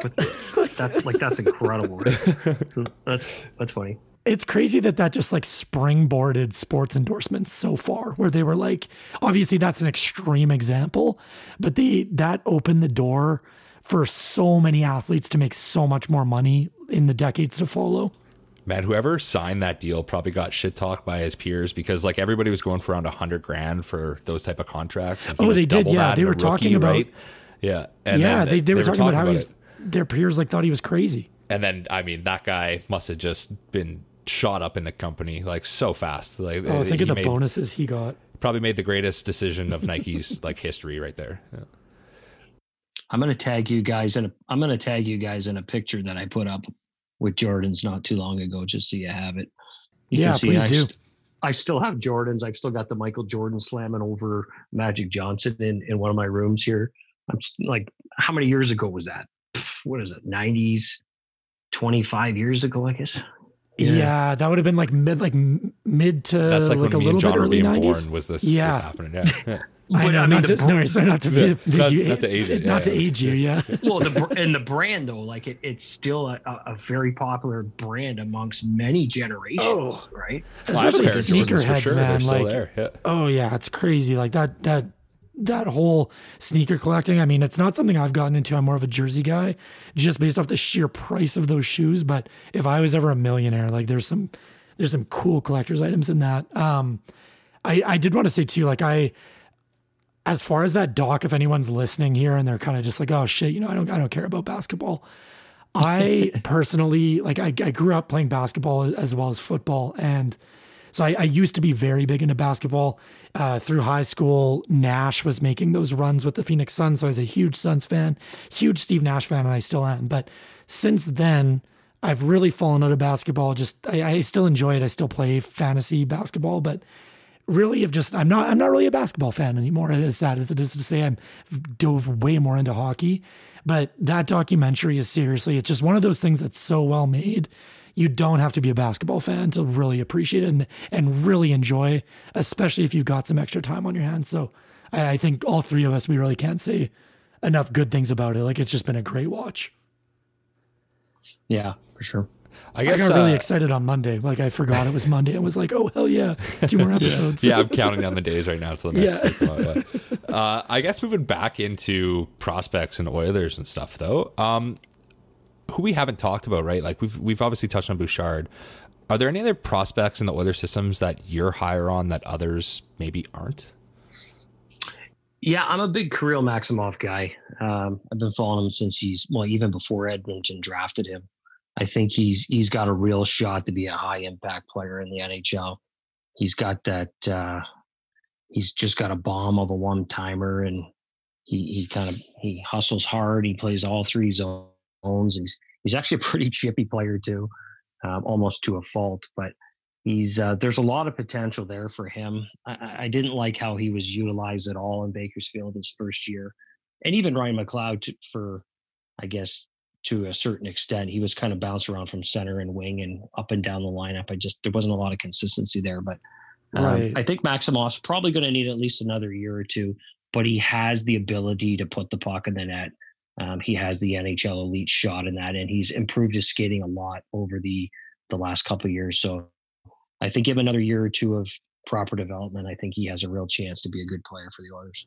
I was just going to ask about the skating, and that's one big thing that I know was kind of a big rip on Maximov. So that is good to hear that he's he's really applied himself and worked on that because it's a difficult skill I can imagine to improve. Like I've I've never been a you know we were talking earlier not not a big hockey player, so I'm I'm a terrible terrible skater to begin with. But you even look at I mean sprinting like that that's a hard skill to just really really improve from being slow to getting fast. So it's it's awesome to see that development. Mm-hmm.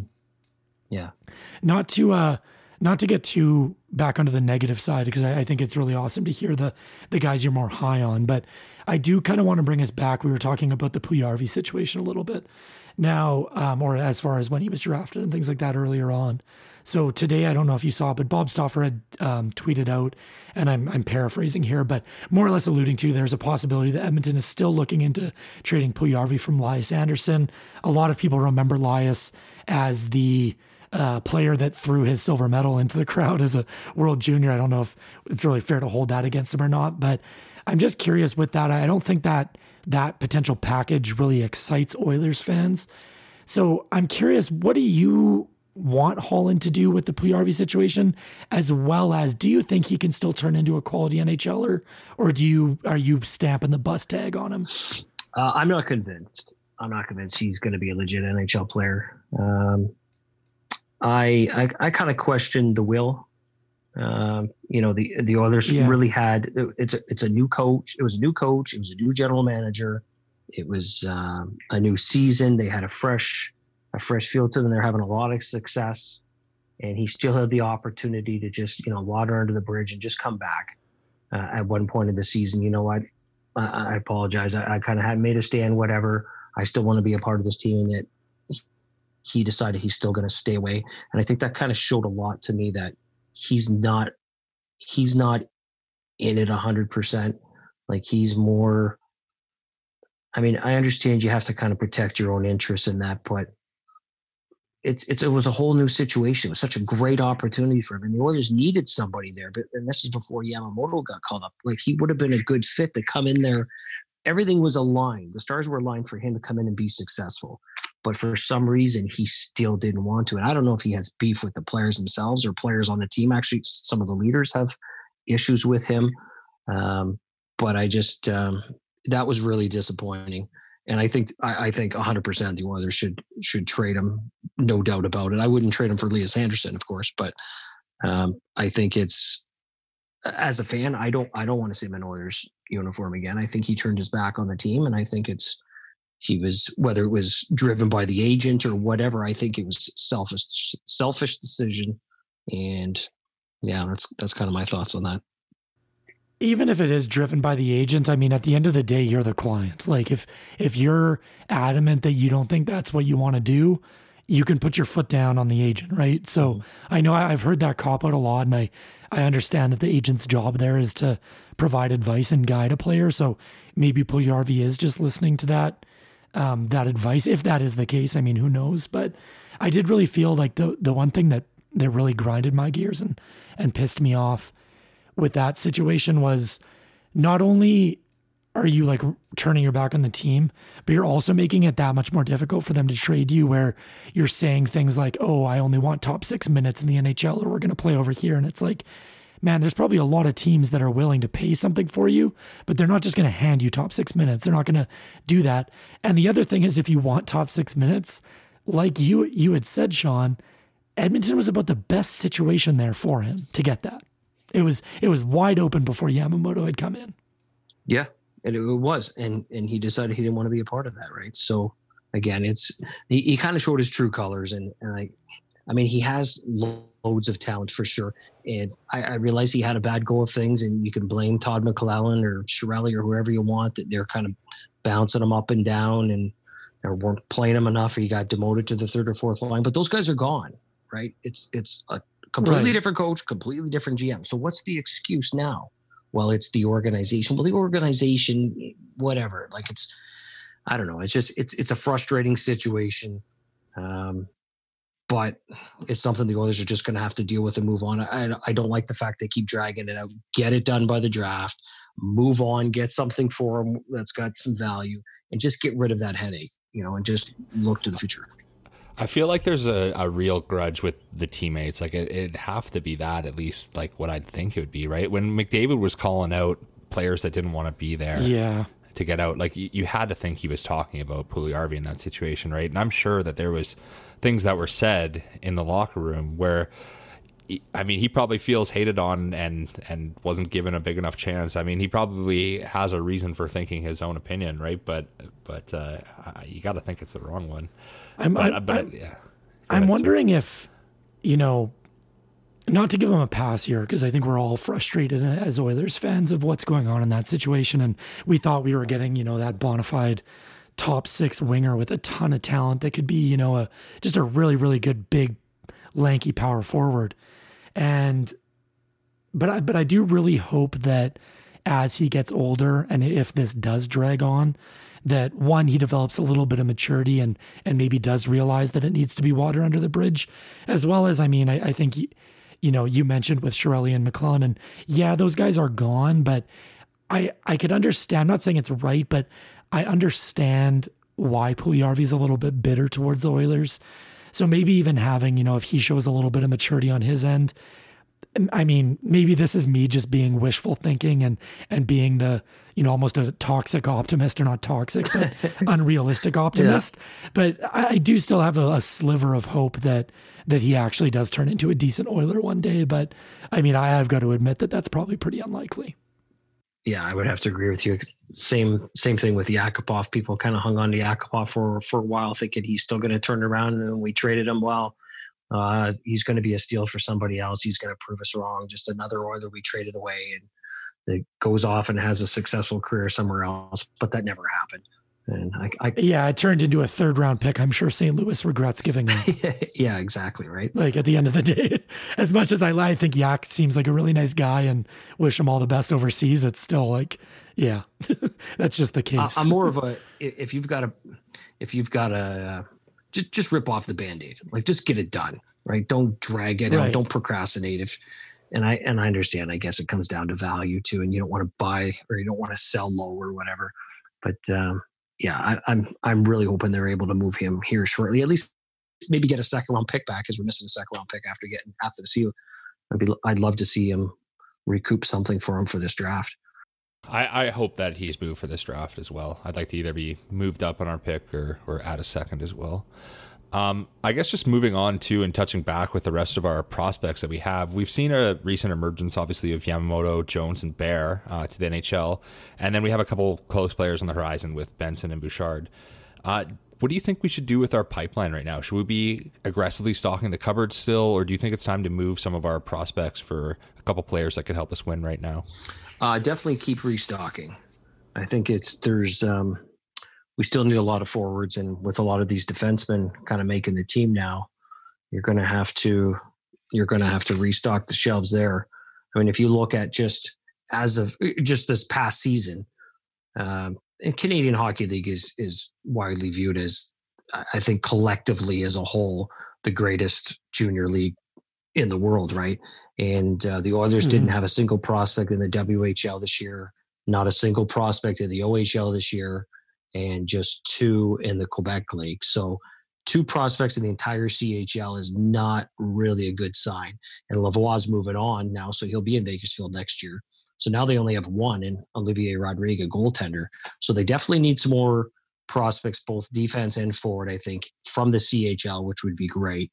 And uh, and just, yeah, and just keep pumping them out. I, I, I, mean, they're they're getting somewhat close to a win now mode. Um, I know they've still got several years left with with um, McDavid and Draisaitl, but Nuge isn't getting any any younger. They're going to have to make a decision on him. And Nurse is a short contract, so you're going to want to kind of make a run and make a decision on him in a couple years too. So I, I, certainly wouldn't mortgage the future. You know, maybe one guy like a Samorukov or, or Lavoie, that's it. If you decide you want to add a, a significant piece, but for the most part, just try and get some more draft picks back now because we've already given some away, and just keep developing. That's that's the way to go to build long term success, in my opinion. And I, I, think I couldn't agree more uh, in that aspect where you look at teams that have been successful for long term and I'm not talking, you know, no disrespect towards Chicago and they drafted well, but they also had some aging guys that they had to pay. And you saw that that what could have been a, you know, a dynasty kind of didn't turn out that way due to not, you know, not enough impact players continuing to come up.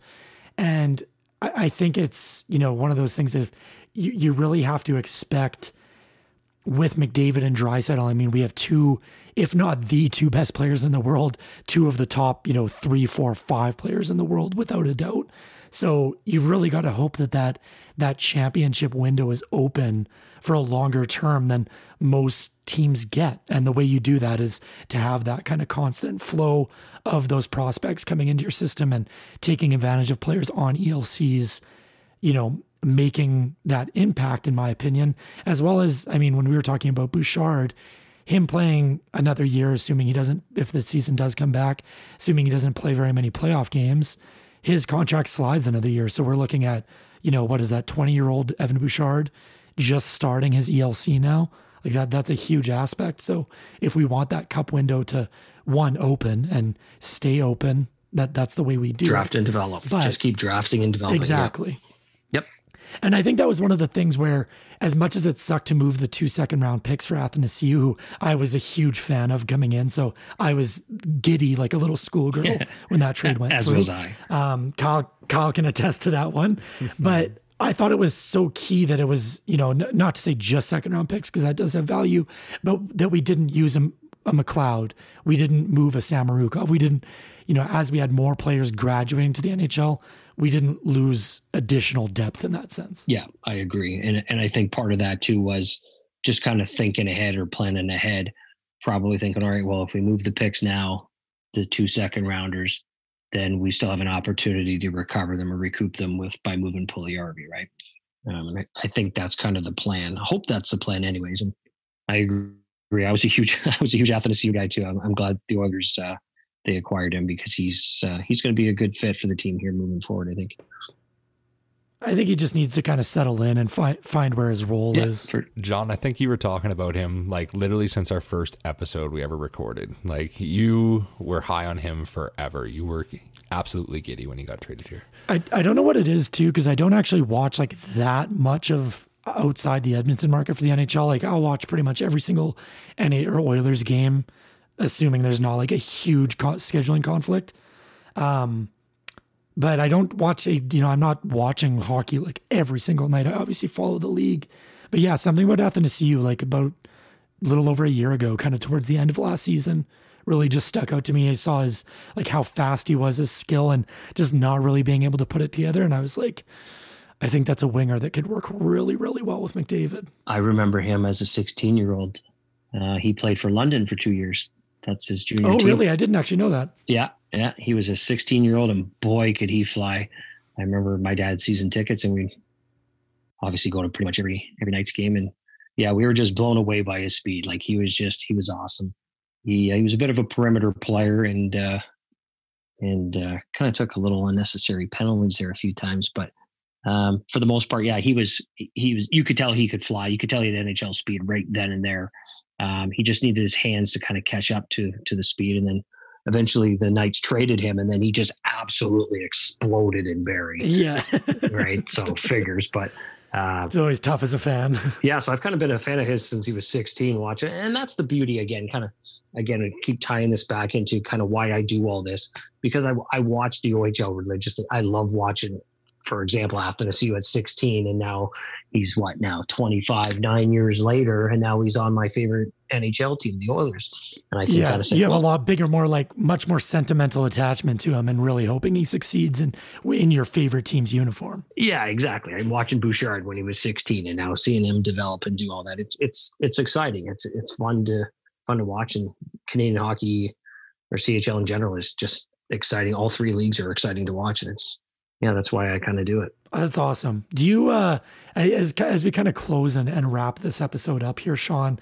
I do kind of want to. I don't mean to directly put you on the spot, but maybe get you out of your comfort zone, uh, away from the the amateur drafting. But we were mentioning just with um, with the prospects that are graduating to the NHL, and we have you know the Yamamoto, Jones, Bear that did this year, as well as Benson and Bouchard that are got to be expecting that to happen this upcoming season.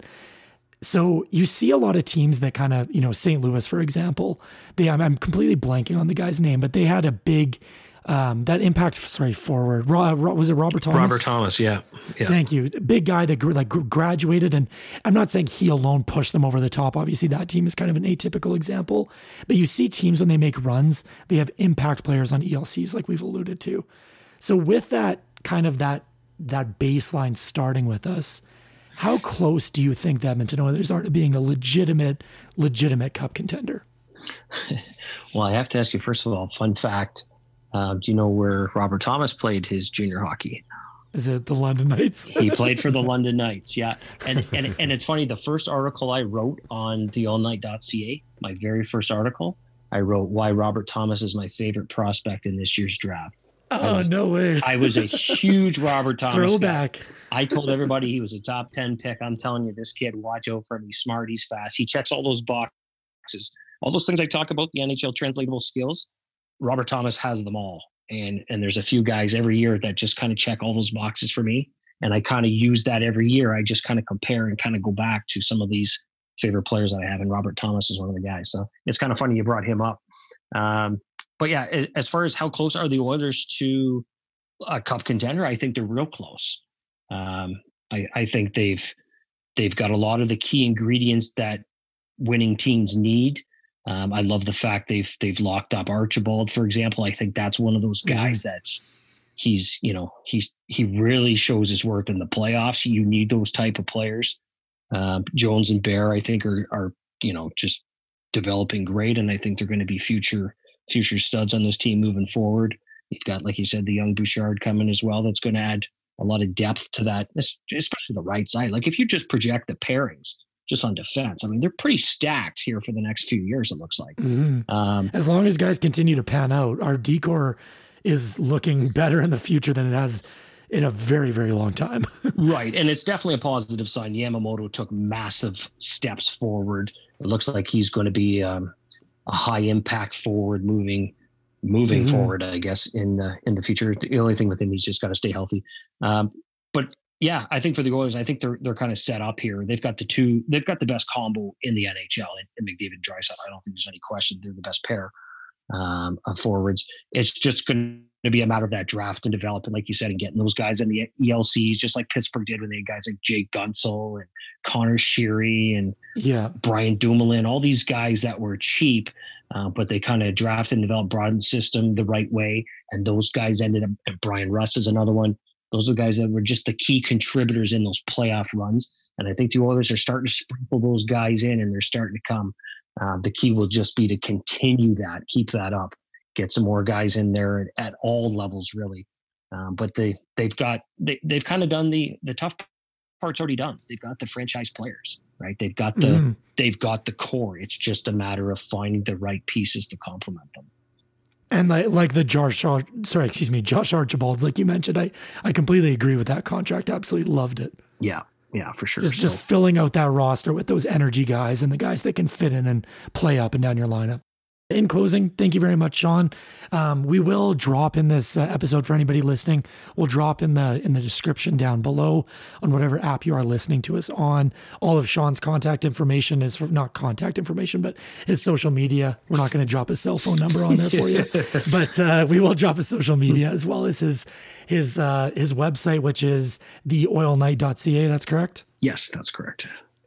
And uh, is there anything else you you have going on that you want to uh, let everybody know about, or is that kind of the gist of it? The podcasting, the the blogging, and the the social media. Yeah, a bunch of random podcasts. I got a couple more articles coming out. One for the Cult of Hockey. It'll come out here shortly, so keep an eye out for that. And uh, yeah, feel free to reach me anytime at Twitter. Send me a DM if you want. I got all kinds of people reach out, just want to talk hockey because they're bored. So my DMs are always open.